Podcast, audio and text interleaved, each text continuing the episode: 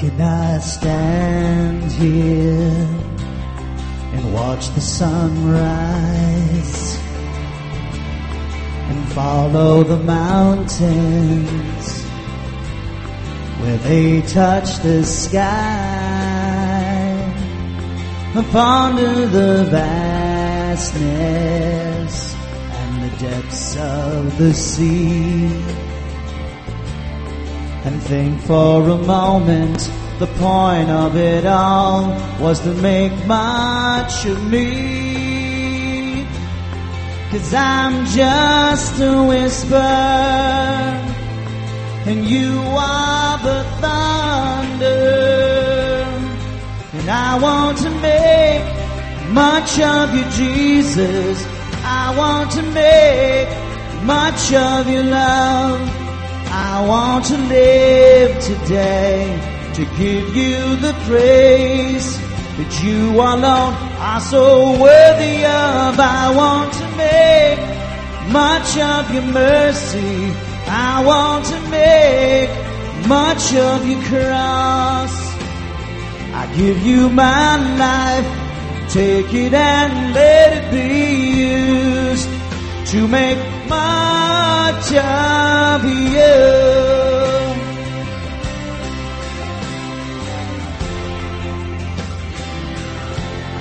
And how can I kneel here and think of the cross,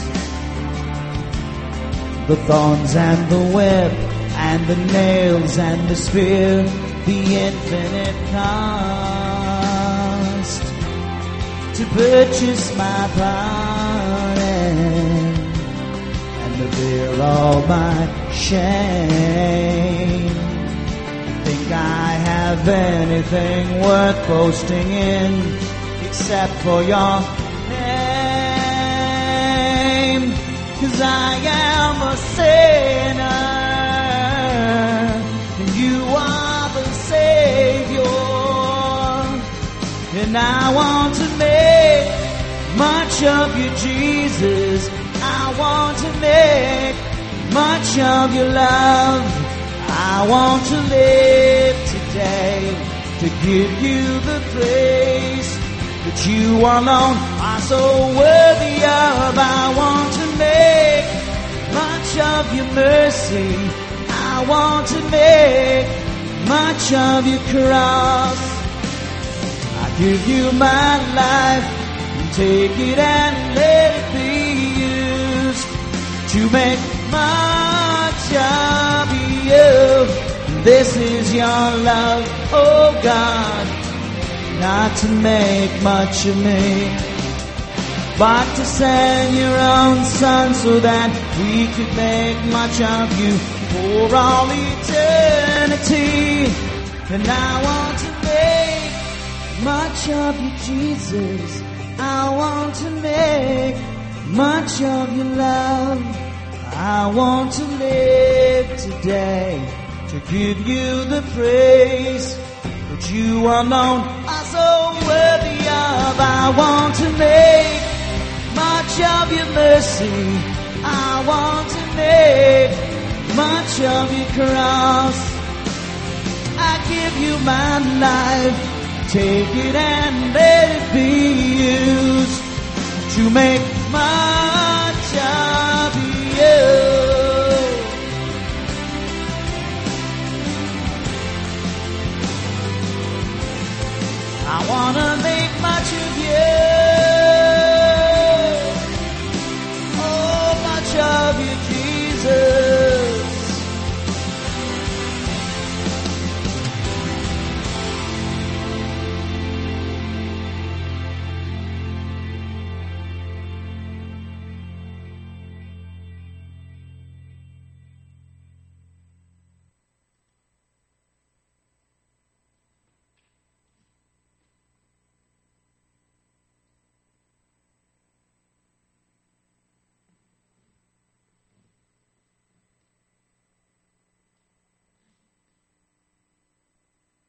All right, uh, good evening to all of you. Could you turn your Bibles to Romans chapter 15, verse 7?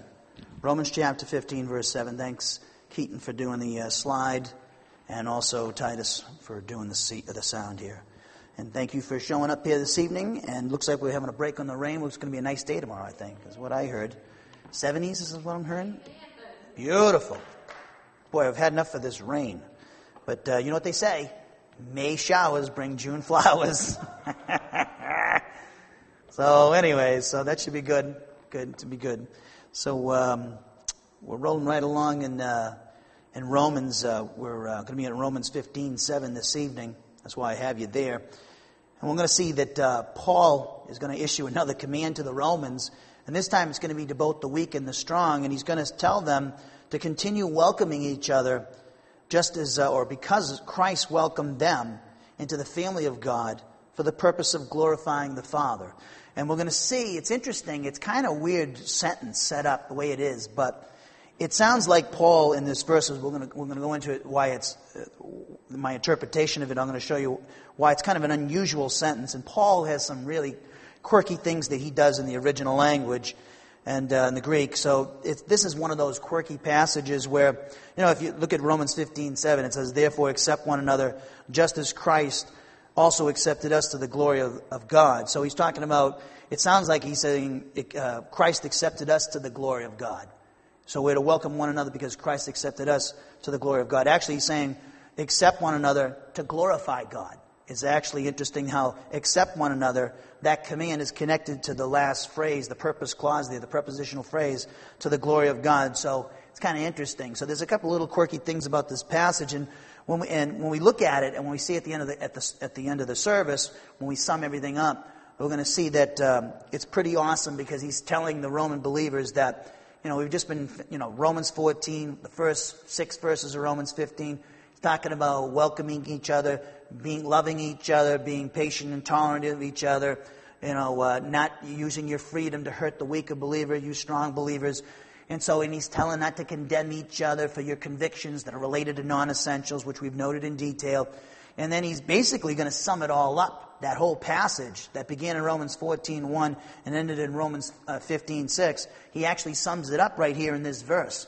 And he's saying to them, I want you, both the weak and the strong, to welcome each other into your fellowship, have fellowship with each other. And I want you to do it because Christ accepted you into the family of God. And, and I want you to accept one another. I want you to accept one another because it's going to bring glory to God. Christ accepted you and into the family of God, therefore you should accept one another.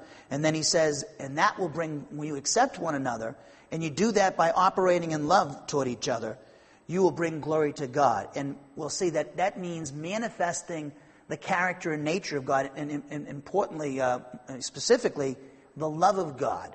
So, as we've been bringing out in Romans 14 and the first six, uh, six verses of Romans 15, Paul's calling this, primarily the strong to operate in love toward each other. Now in verse, verse 7, he's going to say both groups are to operate in love toward each other.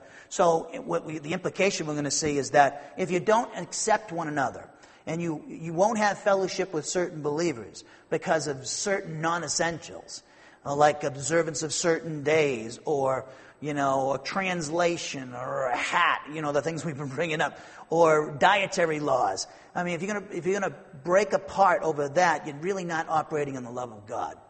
And I've been uh, pointing out as we go along the way that there are many reasons why the church divides and there are disunity in churches. And sometimes it's good to have uh, uh, uh, church breaks and splits because it actually, John, uh, John mentions that, uh, that uh, it, deter- it brings out who is approved by God and who is not. So that's what it manifests many times. But a lot of times there's disunity and there's, of course, divisions in Christianity throughout the centuries because, one, there's a devil. We all have a sin nature. Two, another reason is that we're not paying attention to the scriptures. We're not following the scriptures. We're not being diligent in our study of the scriptures and not applying it. So those are the reasons. And, and when we're not doing that, we're not operating in the love of God toward each other. That is the main cause of disunity, is that we don't operate in love toward each other.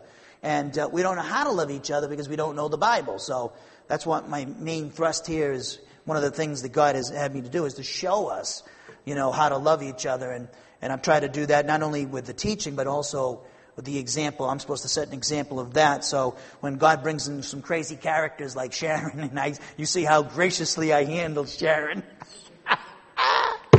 then you could say, oh, he's doing a good job loving them up, you know. Yeah, well, yeah. So, anyways, but this is a this is going to be a cool verse, and we're getting toward the end of the main argument of the epistle, and that's going to end in verse 13. And then we go into the final, final. Uh, uh, Paul sends has some miscellaneous items to complete the epistle, and there's a lot of cool things in the end of the epistle. So um, this is what we'll be studying here this evening, Romans 15, 7. So without further ado, well, let's take that moment of silent prayer as we normally do. And for those who might be listening to this class for the first time or listening to this ministry for the first time in the teaching, whether it's on the internet or CD, uh, this is for you, this, the next few moments, what I'm going to say, because I know everybody in the, in, on Pal Talk who's regulars and here in the chapel knows what I'm talking about. We take that moment of silent prayer to prepare ourselves to hear what the Spirit's going to say to us through the teaching of the Word of God. And that means we apply 1 John 1 9 if necessary, which states, If we confess our sins to the Father, He, God the Father, is faithful and just to forgive us our sins, with the result that He purifies us from each and every wrongdoing. Now, when we do that, uh, once we've done that, God the Father is restoring us to fellowship with Himself because of who Jesus is and, and specifically what He did at the cross for us. So, uh, just as He accepted us into the family of God and declared us justified, the Father, when He declared us justified, it was on the merits of Christ and what He did for us at the cross. In the same way, you're restored to fellowship through confession of sin based upon the merits of Christ and His death, physical and spiritual deaths at the cross. Now, uh, the reason why we have to confess our sins, yes, we receive the forgiveness of our sins as believers the minute we trusted in Jesus as Savior. The reason we need to confess the sin, these sins after conversion to Christianity through faith in Christ is because of fellowship. Christian fellowship can, is, a, is a dynamic. Uh, we don't have our resurrection bodies yet, so the be- uh, we we're not uh, we have a sin nature still, so we're still liable to. Uh, it's very much uh, possible, and in fact, it happens all the time that we live in our sin nature. So therefore, we need to uh, use 1 John 1 9, and for the sake of fellowship, we need to confess our sins. And and also uh, another thing I want to throw out there, and I, and I like to take these moments to do that because, to address certain things that I hear going on in Christianity that people let me know about, and then uh, some teaching out there. It's, a lot of people say, well, you know, Paul never said confess your sins. You know, they, Paul never confesses. Well, Paul doesn't use the same terminology as the Apostle John uh, did. Uh, and John said uh, homologeo. Paul called it judging the body rightly in 1 Corinthians 11. In fact, he says if you don't judge the body rightly, which is referring to confession of sin, then you're going to be under discipline. That's what he talks about to the Corinthians, that many of them were under discipline and some had died. They suffered dying discipline and they went home to be with the Lord under dying discipline, and that's because they did not judge the body rightly. They were observing the Lord's table while they were drunk, some of them. And so Paul was all upset with them. You think we have it bad sometimes, but he had it a lot worse in Corinth, I think.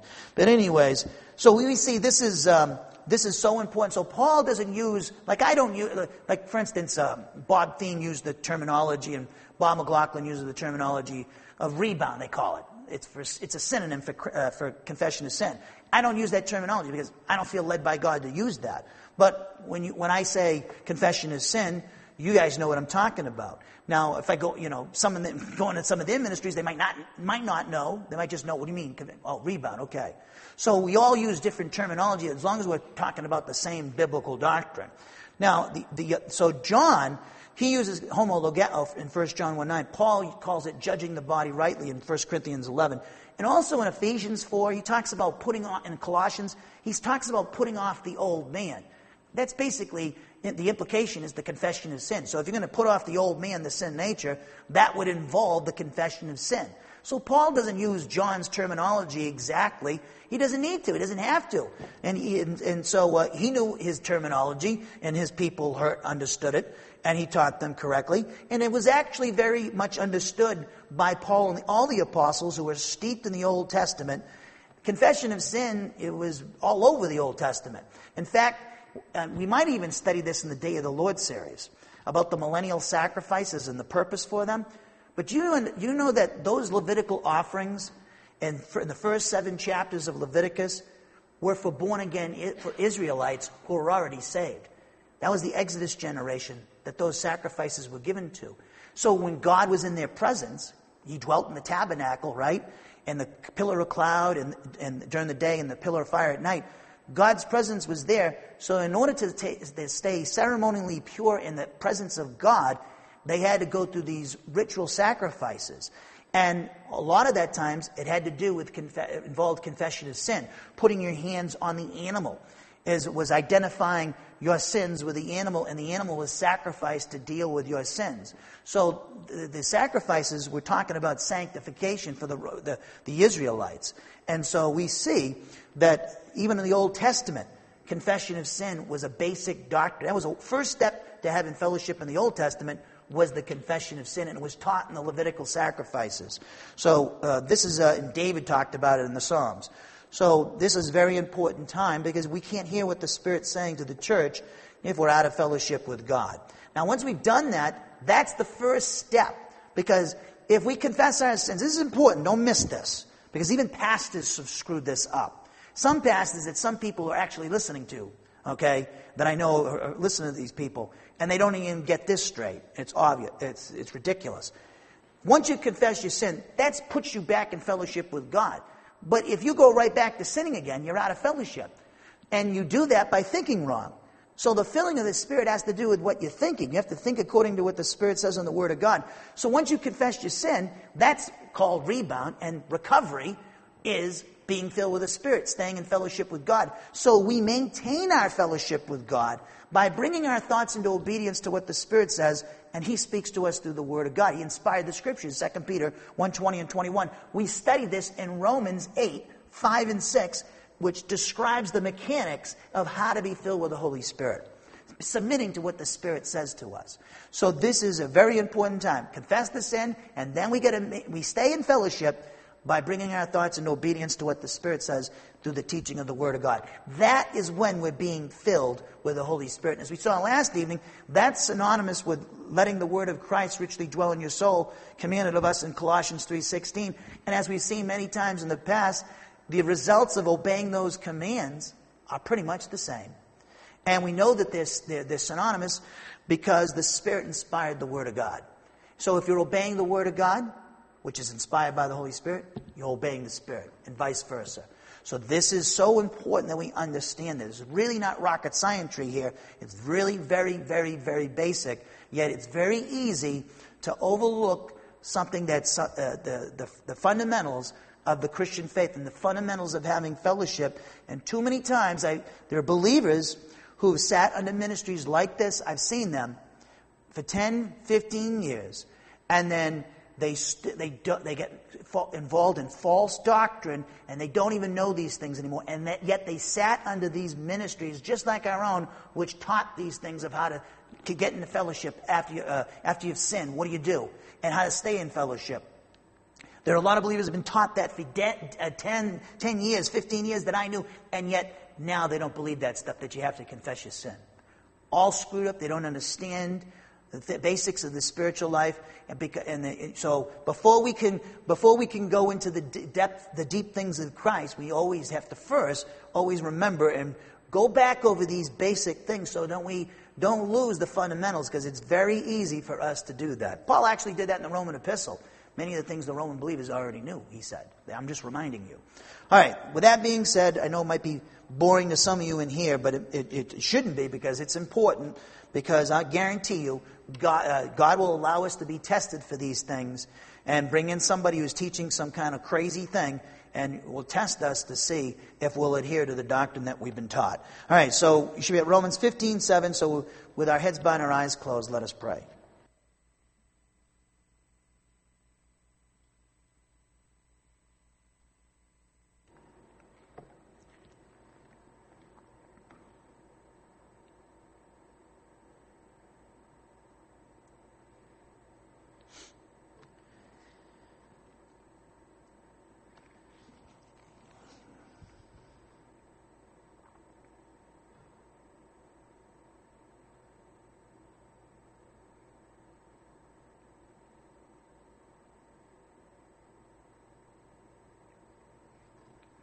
Heavenly Father, we thank you and praise you for another day, another day to gather together with each other as members of the royal family of God.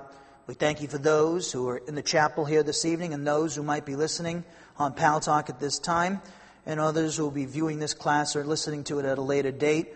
whether through our website or uh, through the CDs. And we just thank you for each and every one of them who've taken time out to learn of your plan, to hear what you have to say about life, and to see what uh, you have planned for them. And we just thank you and how you want us to operate, how you want us to function toward each other and toward you. And we just thank you, Father, for your word. We thank you so much, Father, that we have the Bible, the completed canon of Scripture, Scripture from Genesis to Revelation.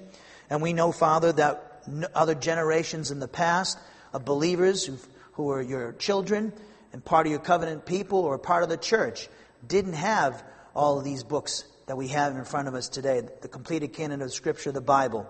So we know that we're a privileged group of individuals, and we just thank you, Father, for the men and women that you've raised up throughout the centuries that are responsible for the fact that we have this Bible in front of us. And we thank you for all the, the great scholars throughout the history uh, of the church with uh, Wycliffe and, and Jerome and Athanasius and all of these individuals. We thank you, Father, for every single one of them. And of course, the one who made it all possible for us to have the scriptures, the Holy Spirit.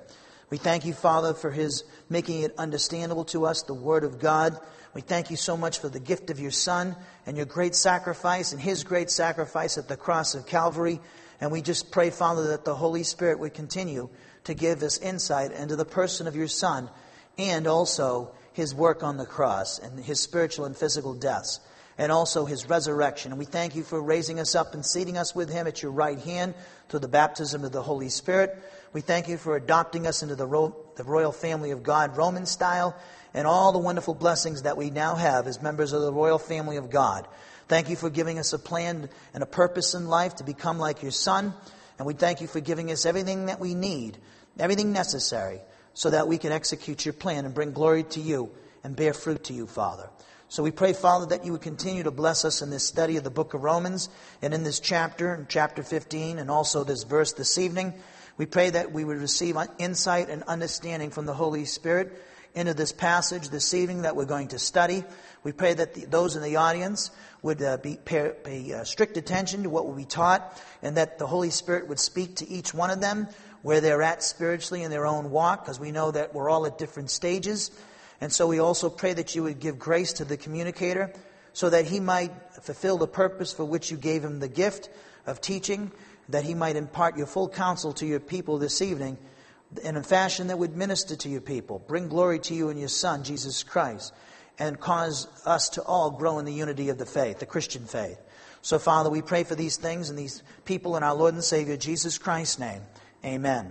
All right, as I noted earlier, we're going to note uh, Romans 15 7. And Paul, in this passage, as I also noted earlier, commands the Roman believers, both the weak and the strong, to continue making, their ha- making it their habit of welcoming each other because Christ welcomed all of them in his fellowship and family for the purpose of glorifying the Father. Now, if you look at Romans 15, 7, he says, Therefore, accept one another, just as Christ also accepted us to the glory of God. Now, this word, therefore, the very first word in your text, that's the word theo. And that word is used in the Greek here to denote that that the inference or the conclusion that Paul's presenting here in Romans 15 7 is based upon his teaching in Romans 14 1, all the way to Romans 15 6. It's a, this verse here is a self evident conclusion, it's a summarization of his statements in Romans 15 1,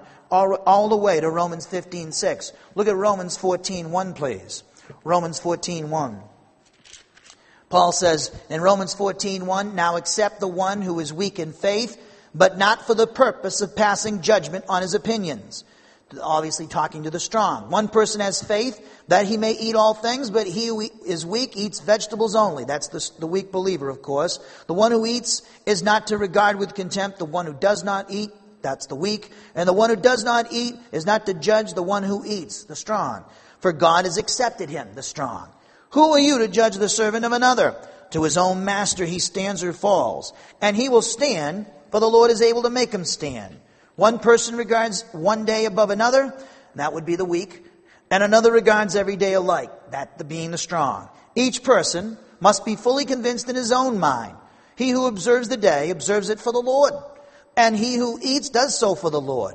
for he gives thanks to God. And he who eats not for the Lord, he does not eat, and gives thanks to God. For not one of us lives for himself, and not one dies for himself. For if we live, we live for the Lord. Or if we die, we die for the Lord. Therefore, whether we live or die, we are the Lord's. For to this end, Christ died and lived again, that he might be Lord of both the dead and of the living. But you, why do you judge your brother? Or you again, why do you regard your brother with contempt? For we will all stand before the judgment seat of God.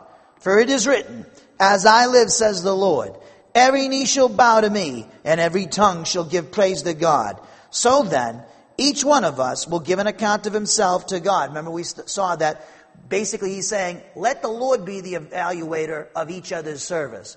Don't let the, the weak go not to evaluate the service to the Lord of the strong, and vice versa. Let the Lord be the judge of whose service is acceptable or not. He is the one there everybody's accountable to, both weak and strong.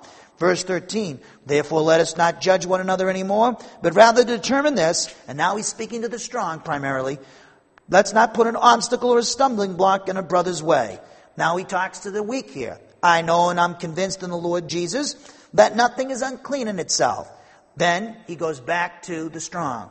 But to him who thinks anything to be unclean, that would be the weak, to him it is unclean. For if because of food your brother is hurt, you're no longer walking according to love. Do not destroy or cause, as we saw, cause your weaker brother to lose fellowship with your food for him for whom Christ died. Don't use your freedom to eat all foods, the unclean meat, in the presence of the weak so that he tries to live by your convictions. And when he does so, he sins in his own mind because he doesn't have your convictions that he can eat all foods. Then he goes on to say, in verse 16, therefore do not let what is for you a good thing be spoken of as evil. Why? For the kingdom of God is not eating and drinking. It's not about what you eat or what you drink, but righteousness and peace and joy in the Holy Spirit. For he who in this way serves Christ is acceptable to God and approved by men. So then we pursue the things which make for peace and the building up of one another. Do not tear down the work of God for the sake of food. All things indeed are clean. That's another addressing the weak there. As he, so he's telling the strong to love your weaker brother by abstaining from abstaining uh, from uh, uh, eating all foods, unclean meat, and he's telling, he's educating at the same time the weaker brother that you can eat all foods. So, great teacher here, as you all can see. All things indeed are clean, but they are evil for the man who eats and gives offense. It is good not to eat meat or to drink wine or to do anything by which your brother stumbles, causes him to sin. That's what the word stumble there is talking about. The faith which you have, the conviction, the word faith there, remember, means conviction, have as your own conviction before God. Now, you see the word conviction there? There's no two different words there. Okay? So the faith which you have is the same word, faith is the same word as conviction. So uh, he says the faith or the conviction which you have is your own before God. In fact, conviction there is not even translating a word in the original. He just says, it says this, the conviction which you have, have as your own before God. Happy is he who does not condemn himself in what he approves. But he who doubts is condemned if he, do- he eats. Because why? His eating is not from conviction, conviction from the Holy Spirit. And whatever is not from conviction from the Holy Spirit is sin to that person. Don't miss what he says next verse. No chapter break in the original. Continuing the thought. Now we who are strong. Now he's going to start talking about, okay, strong believers, here's your example to follow. I want you to deny yourself, sacrifice your freedom to eat all foods in the presence of the weak, and here's your example your Lord and Savior. He did the same. He, he, he sacrificed for the good of others. Verse 1 of Romans 15. Now we who are strong ought to bear the weaknesses of those without strength and not just please ourselves. Each of us is to please his neighbor for his good, to his edification, spiritual, his spiritual growth. For even Christ did not please himself, but as it is written, the reproaches of those who reproached you fell on me. Now he explains why he quoted Psalm 69 9 there. For whatever was written in earlier times was written for our instruction, the Christian's instruction, so that through perseverance and the encouragement of the Scriptures, as we saw produced by the Scriptures, we might have not hope, but confidence. Now may the, the God, that being the Holy Spirit, as we saw, who gives perseverance and encouragement through the Scriptures, grant you to be of the same mind with one another, according to what? Christ Jesus, as we saw last evening, his teaching Then he goes on to say, here's the purpose for this. So that with one accord, you may with one voice, both weak and strong, Jew and Gentile, glorify the God and Father of our Lord Jesus Christ. That is the Father's plan from eternity past. He's going to have Jew and Gentile glorify Him, praise Him, serve Him, worship Him through Jesus Christ and worship His Son. And Christ came to unite. He, Christ did many things at the cross, one of which was to unite Jew and Gentile. Remember, there was tremendous animosity between Jew and Gentile, great cultural divide between Jew and Gentile, and so and that was because mainly because of the Pharisees and their teaching. And so we see that Christ came to unite both the Jew and Gentile in himself and create a new man. This is what Paul taught and remember in Ephesians chapter 2, 12 through 22, we saw, uh, 21, we saw that when we studied the book of Ephesians. So that's a tremendous statement that's being said here. And now he says in verse 7, therefore, the word is dio in the, in the Greek. That means the statement I'm about to say, the thing I'm about to say, and the command I'm about to issue to you, here in verse 7, is a result of an inference from what we just read.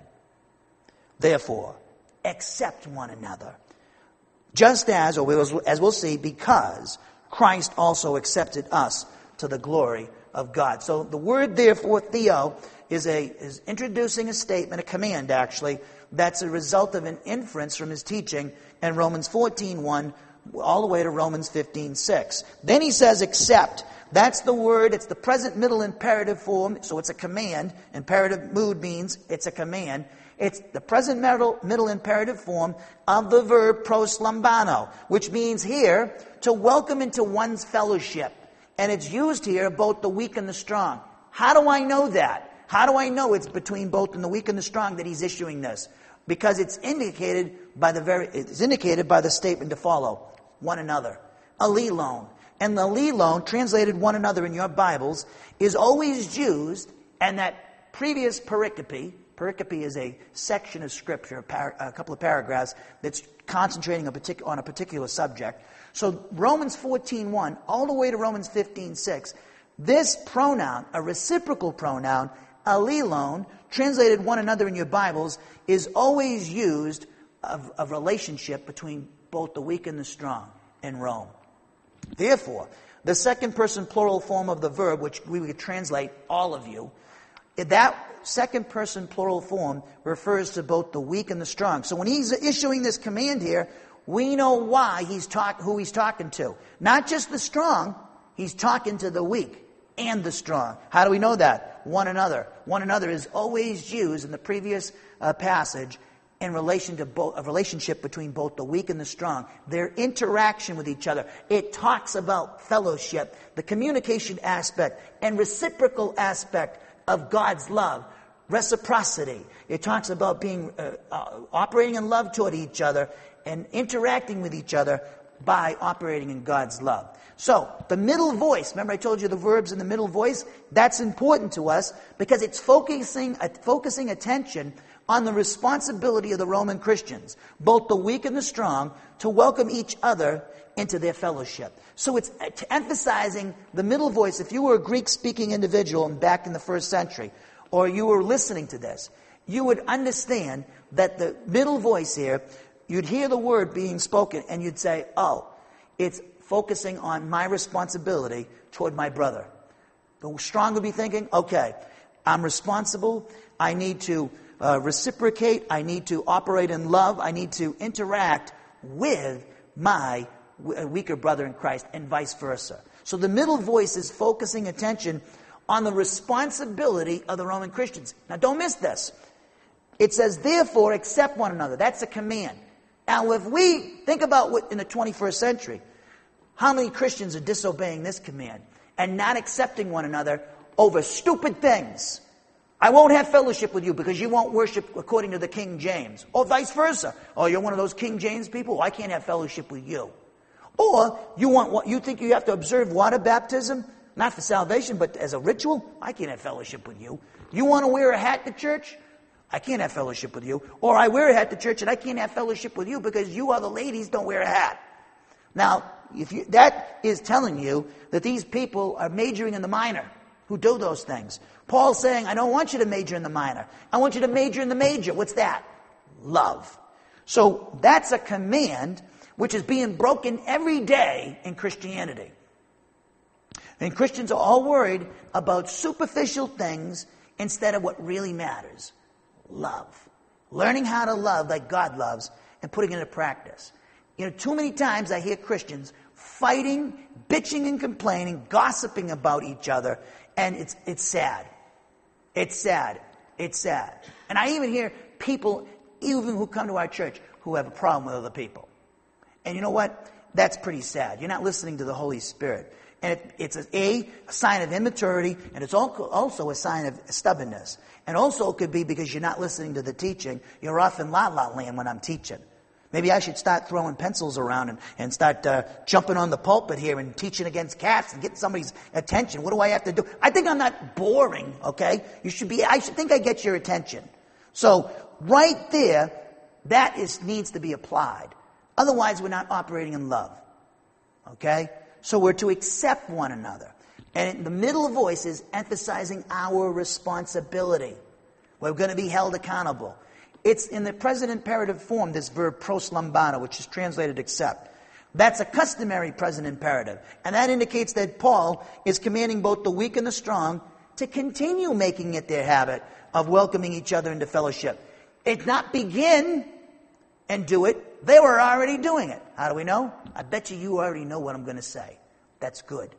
Because Romans 1 8, Romans 15, 14 and 15, and Romans 16, 19 all indicate and imply that these Roman believers were already doing everything he told them to do in this epistle. In fact, he says in Romans 15 15, I'm just writing these things to remind you. He actually says in Romans 16 that he rejoiced in their obedience. And in Romans 16, he says, You learned these things. Hold your place. Look at Romans 16.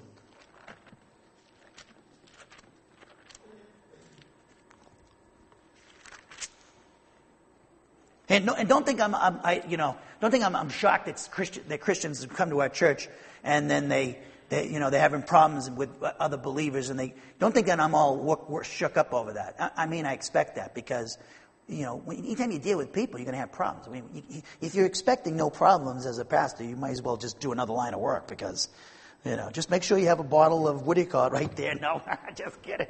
I shouldn't joke about that because I know there's some people that are out in left field and have problems drinking. Sorry about that. Look at, look at verse 17. Romans 16, 17. Now I urge you, brethren, keep your eye on those who cause dissensions and hindrances. That's what I like to do. Contrary to the teaching which you learned. That's why you wonder one sometimes that why I, st- I sit out there sometimes. One, I like to hang out and give uh, Sharon a hard time. I don't really like to take her abuse, but I like to, you know, lo- you know, sometimes I like to like hang out there and see what's being said and stuff, and just you know, I got I got to keep an eye on you guys. I got to keep an eye on the flock of God. I don't want anybody coming in trying to cause dissensions. I'd beat them up anyways. So anyways, now I urge you, brethren, or send him after John McKinney after him. Now I urge you, brethren, keep your eye on those who cause dissensions and hindrances, contrary to the teaching. Then look what he says, which you learned, and turn away from them. For such men are slaves, not of our Lord Jesus Christ, Lord Christ, but of their own appetites, and by their smooth and flattering speech they deceive the hearts of the unsuspecting. Now listen what he says. For the report of your obedience has reached to all, therefore I'm rejoicing over you. So, that statement, along with the other ones I mentioned in Romans 15, verses 14 and 15, all make it clear that the Roman believers were already, when he asked them, this, when he says, accept one another, they were already doing it. So the present imperative, now we know what the imperative means here. It doesn't mean they weren't doing it. It means that those other passages tell us that they were doing it. And this is how we interpret the, the imperative mood here. Continue doing it. Continue making it your habit, not begin to do it. This is, you just saw one of the, rule 101 of hermeneutics, biblical hermeneutics that even some pastors don't know because they're not being taught this and they're lazy. Now, you pay attention to context. Notice that when we look at the context in which a passage is found, and then the context of the Bible, we can, the Bible interprets itself, people. Even in English, you don't even have to look at a Greek word here. You knew, and you could know in the English that Paul, when he says accept one another in Romans 15, 7, he's saying continue to do that. Because you know from those other statements you just read we've read in the past and we read some this evening, that they were already doing these things. Because why would he commend them? Why would he rejoice over their obedience if they were not doing this? If they were condemning one another and fighting with one another and judging each other according to non-essentials, why would he say, he, he, would, he wouldn't say, uh, he wouldn't commend them and say, oh, you're, you're, I rejoice over your obedience. Paul didn't blow smoke at people like some pastors do. I try not to do that. You know, if I tell you, if you're, if you're out in left field, I, I, I, I, try to say that you're out in left field. Like the cat lover over here. I think she's out in left field. Therefore, the present imperative form, poor Sharon, the present imperative form of the verb proslambano indicates that Paul's command is simply giving a reminder to both the weak and the strong to continue doing what they were doing, and it was designed to protect their fellowship with God and each other and their testimony among the unsaved. Now, when I repeat things, people go, Oh, I know some people. I know, because I know people, and I learned from other pastors. I know some people don't like when I repeat some things. Too bad. Paul repeated. He said, I reminded you of these things. He wrote from Romans 1.16 to Romans 15.13. He re- talked about things that they already were taught. Oh, how boring. Paul's talking about stuff we already know. No, a humble person says, Thank God I'm hearing it. Because you don't always get everything the first shot. And he did these things to protect them, to protect them. It's a safeguard to you. It's a safeguard to you. Peter talked about that. Paul talked about that in Philippians 3. I remind you, I remind you of certain things to protect you. And here, and when he says in Romans 15, 7, therefore accept one another or continue to make it your habit to welcome each other into your fellowship, he's just trying to protect their fellowship with each other and God and their testimony among the unsaved. Then we have that phrase, one another, which is one word in the Greek, allelon, great word, reciprocal pronoun. It's used with reference to the relationship between the weak and the strong with each other. It denotes that there was to be a mutual exchange between the two, and that the two were to welcome each other into their fellowship. So we should, there should never be, and part of the problem is that Christians don't know what's essential and what's not. And the reason why they don't know what's essential and what's not is they're not taught. Either they don't want to get taught or the guy who's their pastor ain't teaching them. So it's some one way or the other.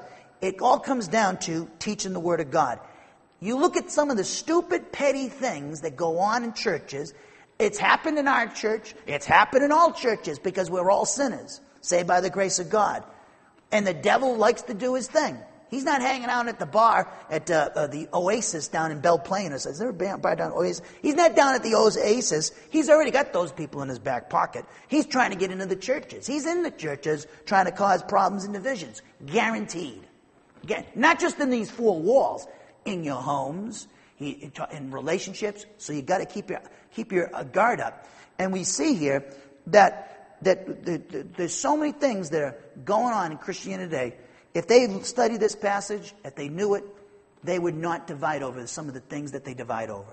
It's absolutely terrible that's going on. And it's all because of ignorance of the Word of God or failure to apply it after you've been taught, or you haven't been taught at all. So these things, you know, a lot of, you know, let me tell you something about the book of Romans. When I'm dead and gone, when they finally bury me up on the hill over there, wherever they put me, or if I'm blown to a mill, whatever, I don't care. When I'm dead and gone, this book of Romans Always study this. Book of Romans. This is the best thing we've ever done here. Guaranteed. I know it's not as exciting as the Day of the Lord series or uh, the other things that we've done, like Genesis. It's not a narrative. But what it tells you, it's practical. It's the most practical book in the Bible, I think, because it's telling you what God has done for you. It tells you how to get saved. It tells you you're a sinner. It tells you how to get saved as a sinner. It tells you what God's done for you. It tells you how to experience the peace of God, how to experience fellowship with God, how to bring glory to God, how to interact with each other. What's the future for the church? What's the future for Israel? It tells you all of that. It's the most practical book, and we're coming to the end of the most practical section in the book of Romans. And it should be taught Every church should be teaching Romans. Not just, okay, I'm going to do it on a Sunday, I'm going to teach the first chapter. Oh boy, how many things are you going to miss in the first chapter by teaching in one night? Have a little guts. I'm speaking to pastors who might be listening to me there because there's some that might. Have a little guts and stop kissing your congregation's butt. yeah, you might lose a few people. You might lose a lot of people. But at least you, when you stand before Christ, You'll let you, when you put your head on the pillow and when you stand before Christ or when you kneel before Christ or bow before Christ or you crawl before Christ, you will be able to say, have a clear conscience. Because at the end of the day, I have a clear conscience. I, I, didn't try to, I didn't try to take any money, anybody's money in this church. I just try to give you the Word of God. That's all I ever cared about.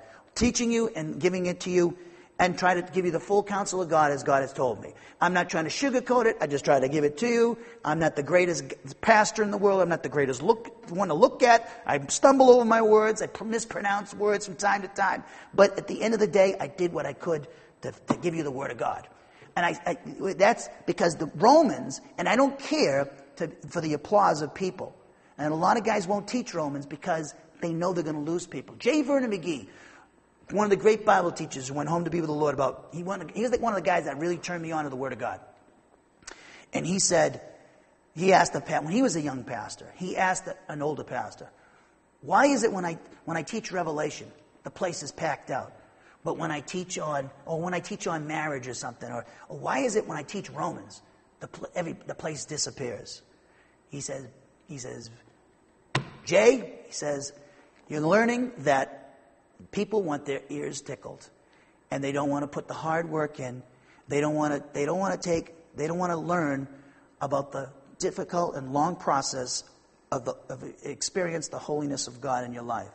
They want their ears tickled. He said, and that's what why pastors won't teach the book. There are a lot of pastors that do. I'm, i get this whole slew of people I know that are teaching on the book of Romans, but they're not doing verse by verse. They might be going a paragraph, but that's fine as long as they do, they're teaching the book because it's practical book, people. It teaches us how to handle each other with each other. What God has done, like I just mentioned before, it's so practical. And you know, when we go to the Old Testament, we're going to learn a lot of stuff there. But it, when all, when, like I said, when I'm dead and gone, we'll look back. Romans was the most practical book we ever, ever studied. It's not. It's a. It's a. It's a. It's teaching. It's, it's a thesis. It's. It's been called everything. A dissertation an argument. It's been called all that. It's Paul's presentation of his gospel, is what it is. His gospel message that he taught throughout the churches is right here in Romans. It's the most comprehensive uh, uh, of all the epistles of Paul. It contains the whole, it, it, it's, it, of all the teaching of the apostles and Paul, no book is like Romans because Romans gives us the plan of God from beginning to end. So I just want you to know that. I know some people don't like the don't always like the way this book is, and it's too difficult. But Paul had a hard time too. He, they, they thought he was crazy and a little tough to listen to. Read the end of Second Peter. This exchange, when this word one another, that word there in the Greek talks about an exchange between the weak and the strong with each other, and that this exchange is the proper, appropriate, and obligatory response by them to each other, since both were created by God according to his image, redeemed at the cross, justified through faith alone in Christ alone, and fellow members of the body of Christ. We should accept one another. Who's better than one another? How can we say have cliques? How can we have, oh, I won't hang out with that person? We're all equal before the cross. We all got saved on the merits of Christ. Nobody got in on their own merits.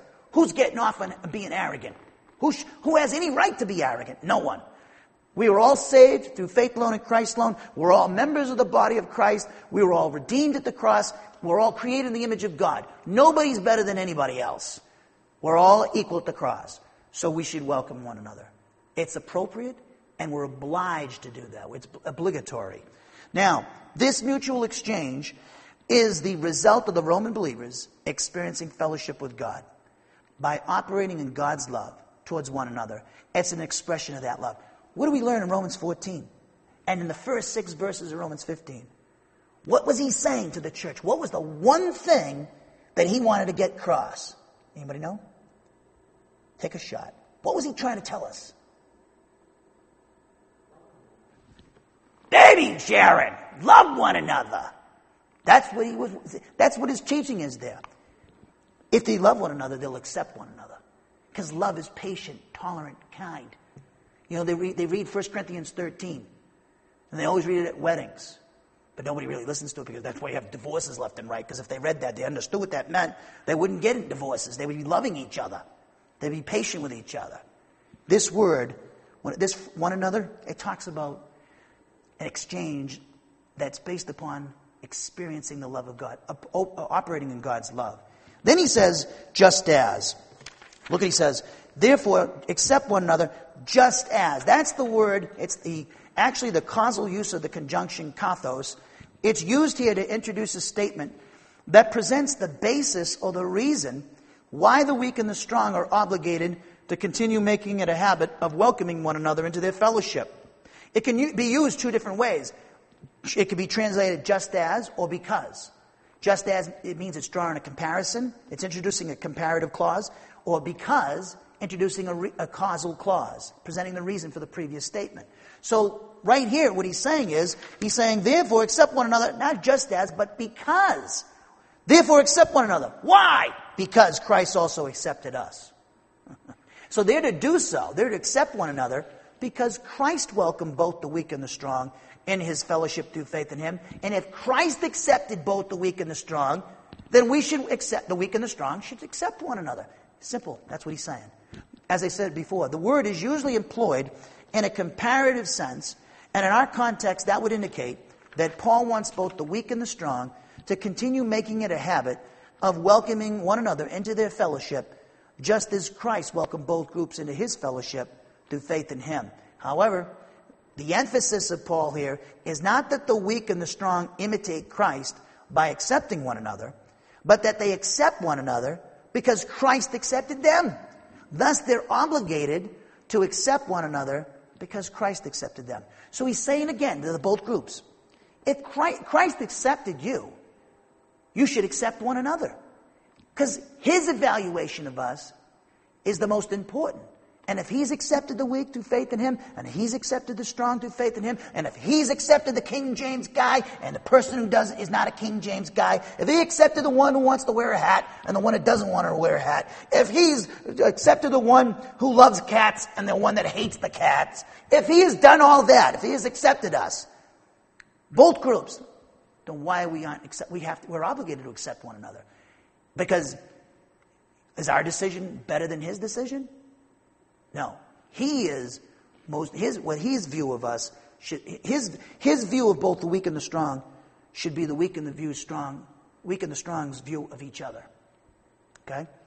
Christ, when he says, he goes on, he says, therefore, accept one another because why? Because Christ also accepted us. Christ there is the word Christos, Christos, and we've seen it so many times. Here it's emphasizing the saviorhood of Jesus Christ he, that he's the promised Savior of all mankind, that he's unique as the incarnate Son of God, and guided and empowered by the Holy Spirit as the servant of the Father. The word accepted there is again pros lambano. It said Christ also accepted us. Again, it's uh, this time it's the aorist middle indicative form of pros lambano, and uh, it once again means to welcome into one's fellowship. But this time, as we can see, it's used with the Lord Jesus Christ as its subject, and the weak and the strong as its object. And then we have the, the phrase that's going to take a little bit of explanation. It's really easy. Look at the verse. Therefore, accept one another. Why? Because Christ also accepted us. Then it says, to the glory of God. Now, when I first looked at this, I looked at this and I said, oh, so the glory of God is connected to Christ also accepted us. It's not. It's not at all.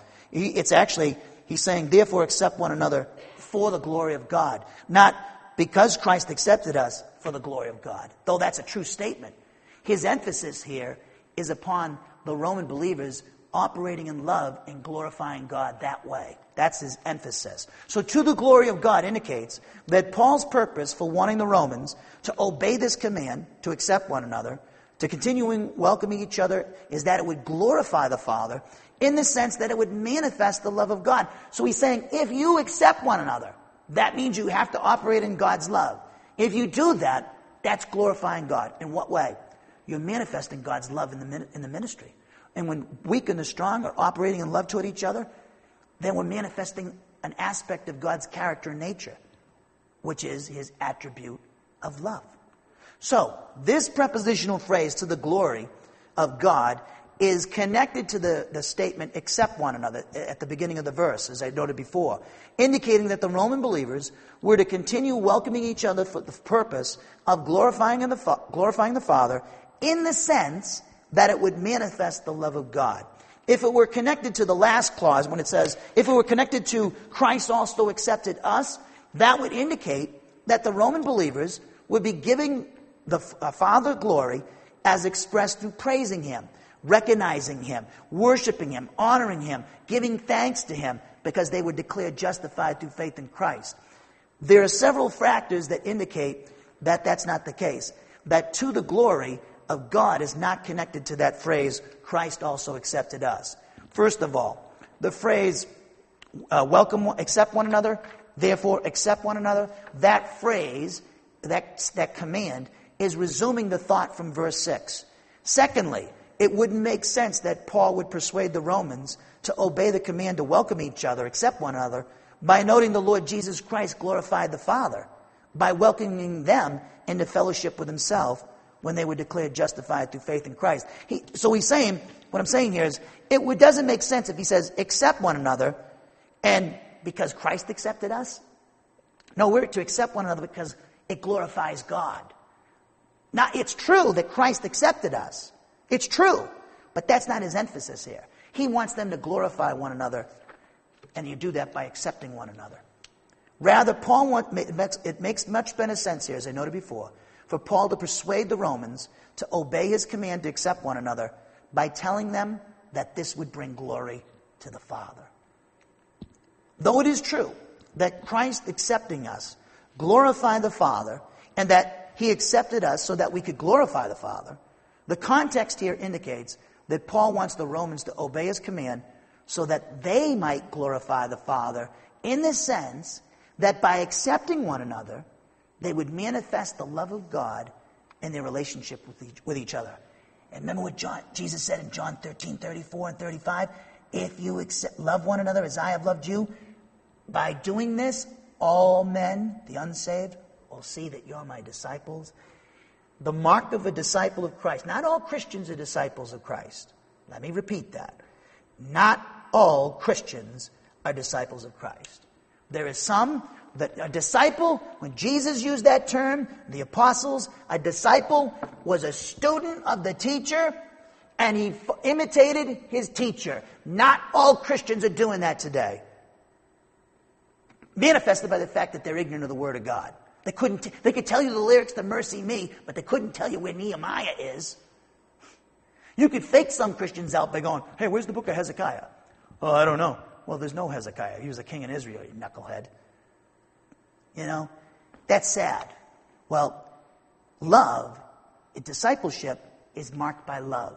Operating in God's love. Tolerating one another, because God in Christ has tolerated us. Forgiving one another, because God in Christ has forgiven us through Christ. We're to be patient and pray for one another, just as God in Christ has been patient with us. So, Paul's emphasis is to the Romans is that if you if you weak and strong can overlook your differences with regards to your convictions that are really not essential. You say you can eat all foods, you say no. You worship the Sabbath, you worship on the Sabbath, you, you observe that day, you don't. All right? Uh, all these things, or in our day and age, you, you believe in what you think water baptism should be a ritual, you don't. You want to study the King James, you don't. You want to wear a hat, you don't. Uh, on and on, ad infinitum, it goes on, right? Well, we need to we need to see that that is not. Uh, we need to if we are patient with each other and tolerant with each other, and not make an issue of those things, and operate in love, and, and, and let everybody have their their, their convictions related to non essentials, and operate in love, you're going to manifest God's love in the life of the church. And that's how you draw people to your church. You know, people have these crazy ideas. I get these crazy people, you read these crazy books of these, these guys, how to church, grow a church. You know, grow a church. God grows the church. But these guys, they have the Madison Avenue techniques. You know what God's way is? The early church attracted people to it the first century church, because they loved each other. That's why people wanted to become part of their fellowship. These people love each other, and it's a love that is not of this world. They even love their enemies. They pray for their enemies. They pray for President Obama. I mean, they, they pray for Hillary. They pray for the Republicans. I got to throw that in there. All these things. That's what attracts people. It's not not telling, oh, Pastor Bill, oh, he's, you know, no, it's, it's not about me. I, thank God, I don't think anybody's doing that, but if somebody's doing that, stop. It's not about me. It's about Christ. And we show people that we belong to Christ, that we're his disciples, that we're his mathetes. That means a student who's disciplined academically. That's what it meant. They followed Jesus everywhere around. What did he do? He, taught, he taught, he taught, he taught, he taught, he taught. Every day he taught them. And you demonstrate that you are his disciple by the fact that you apply his teaching. You operate in love. And the Holy Spirit gives us the power to love each other the way God wants us to, the way he loves. Now, let me give you my translation and then a closing comments. Romans 15, 7. Therefore, all of you continue making it your habit of welcoming one another into your, into your fellowship because the one and only Christ also welcomed all of you and to fellowship with himself for the purpose of glorifying God the Father. So to summarize what we've learned here this evening, in Romans 15, 7, Paul issues a command that's directed at both the weak and the strong. It's a self-evident inference or conclusion based upon his teaching in Romans 14, 1 to Romans 15, 6.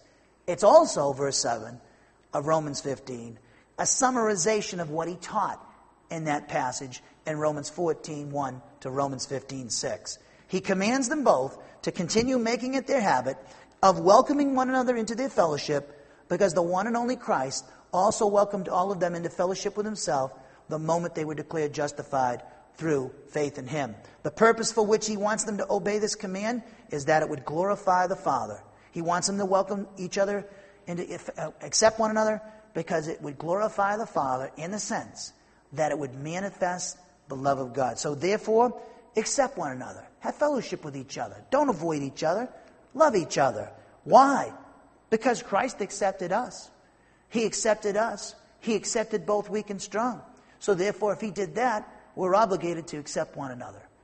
And why do I want you to accept one another? Because it glorifies God. That's what we're here for. If, if we're not here to glorify God, then you're wasting your time and I'm wasting my time. If my job is to glorify, if, if my job, if, if, if I don't glorify God as a pastor, I wasted my time. It's, you read Paul's, and that's true of anything we all do. You read Paul's writing, he was, oh, first, he said it in Corinthians, we read this week. It's not about him. It's not about the pastor. It's, and I'm working on a passage in Romans 15, uh, 18 and 19, where he talks about it was Christ, through the power of the Spirit, Christ was accomplishing his work through me. If we can't say that, we've wasted our time. Think about this. Think about this. Look at all the things that people do in the world up to this period in history. How many people have said, all to the glory of God, no matter what it takes? How many people in the world have done that? Not many people. Okay? At the end of the day, only the people who did what Christ told them to do and what the Father said to do are truly got it and understand the purpose of life is to love God, to and you glorify God when you do that. You manifest God's character and nature. If we're not here to glorify God, and if we're if I'm here to try to get a big following as a pastor, or to get a big name for myself, or to get um, to get accepted by my contemporaries, I'm wasting my time. I'm stupid. I'm stupid. As they say in Rhode Island, you get rocks in your head. You're stupid, huh? Hey, I don't want to be like that.